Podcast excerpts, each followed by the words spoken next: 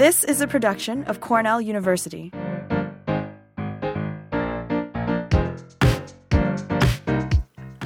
For Cornell University's world renowned Turfgrass program, I'm Frank Rossi. And I am Carl Schimenti, and this is Turf Talk on the last day of May, brought to you in partnership with our friends at Winfield United. Turf Talk provides just in time science based recommendations for professional turfgrass managers in the northeastern U.S. And Frank, let's get right into it today. What's the weather been like for the last week, and where are we heading? Well, hey, Carl, things are humming now, pal. Like we said last week, we're heading right into summer. Warm and moist conditions now across much of the Northeast have changed concerns to excessive top growth, persistent leaf wetness, and the increase in foliar disease pressure. Our disease models are lit up for dollar spot and anthracnose.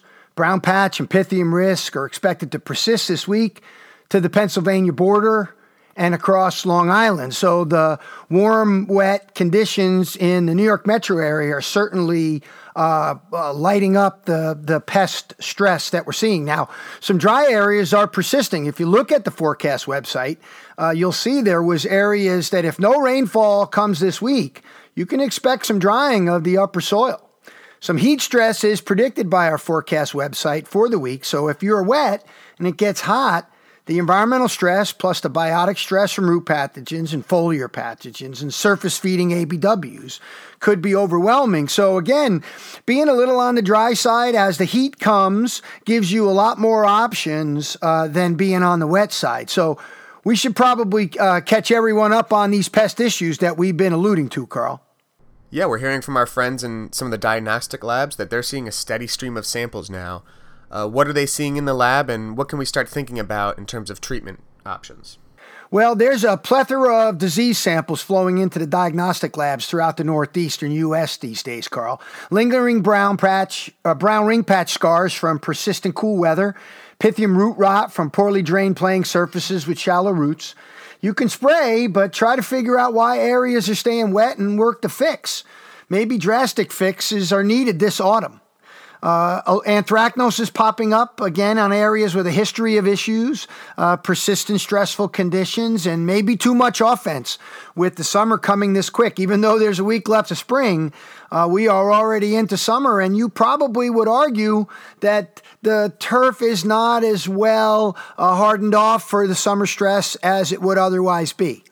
Now, the annual bluegrass weevil on the pest node is, has advanced dramatically and are well into the larval stage, with damage starting to show up in the New York City metropolitan area, and the timing is heading north wondering about the synchronicity of the population and the intensity of the feeding we might experience. So we'll keep you posted on that. And best now to choose your larvicide wisely. If you've had success with entomopathogenic nematodes, uh, they can be deployed at this time as well. But very little uh, successes have been reported, and of course, the expenses are fairly high. But if you're under pressure to avoid insecticide use or try some products uh, if you have some resistance, then the nematodes might be worth experimenting with. And there's great research in this area by our pal at, ben, at Penn State, Ben McGraw, and uh, Albrecht Koppenhofer, who Ben worked with at Rutgers University.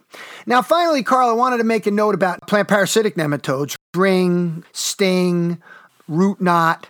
Uh, my sarcastic side says that the two major chemical companies released new nematicides last year, and the number of courses taking nematode samples has increased uh, uh, accordingly. And threshold values, when they're set into the lab, are exceeded, so a treatment is warranted. However, there is much skepticism regarding the value of these thresholds, how they're established, how they relate to the stress that the plants are under and etc. So several superintendents have used these new products and feel they observed improvement. So lots uh, to learn there. Some people are using uh, Divanem and Indemnify from the two companies that are selling them and having some success. So if you're having some persistent problems, uh, it might be worth at least uh, considering. So again, Carl, surging into summer with pests and stress.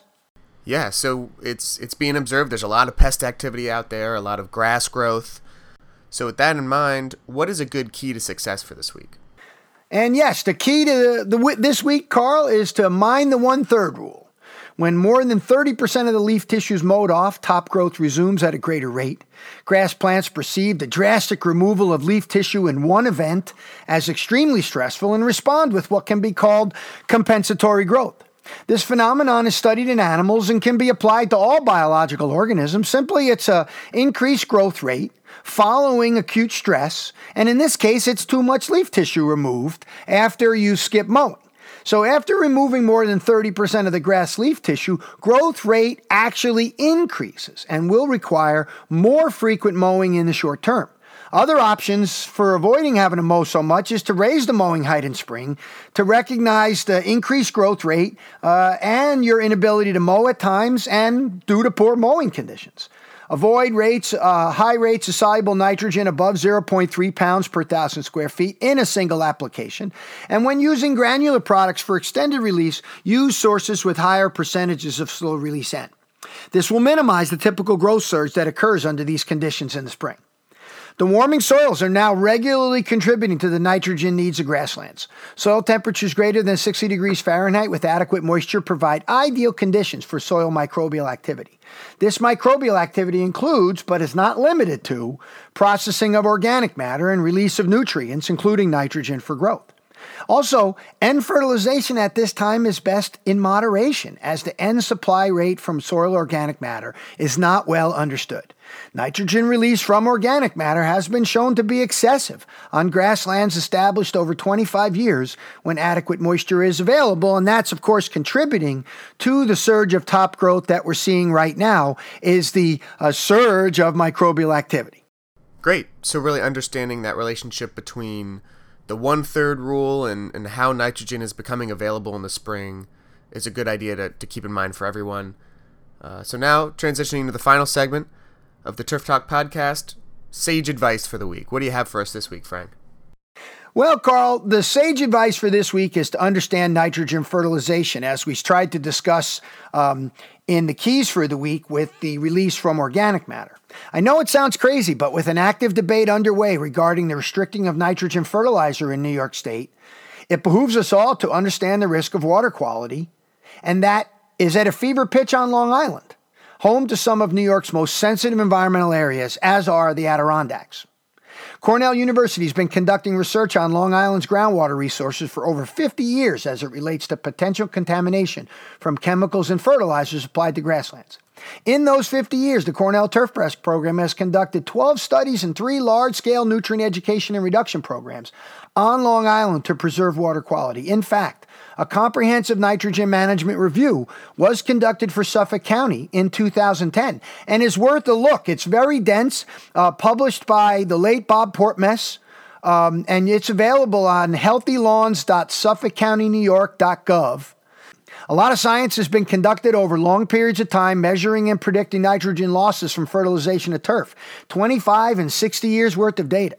So we feel a defensible annual nitrogen rate uh, for Long Island, the most sensitive of all areas is between 80 to 100 pounds of actual N, depending on the age of the turf and clippings management.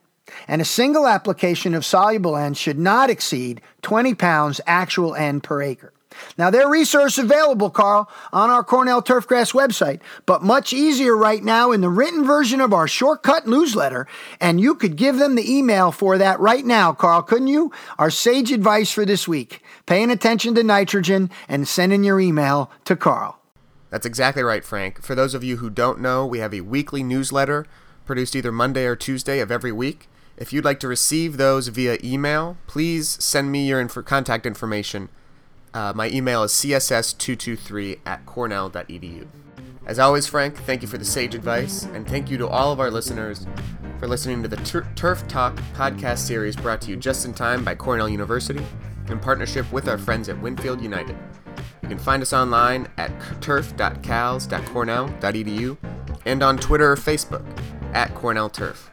You can subscribe to this podcast on any of the podcasting sites available and please feel free to leave reviews as well. For Turf Talk, I'm Carl Schimenti. And I'm Frank Rossi. Have a great week.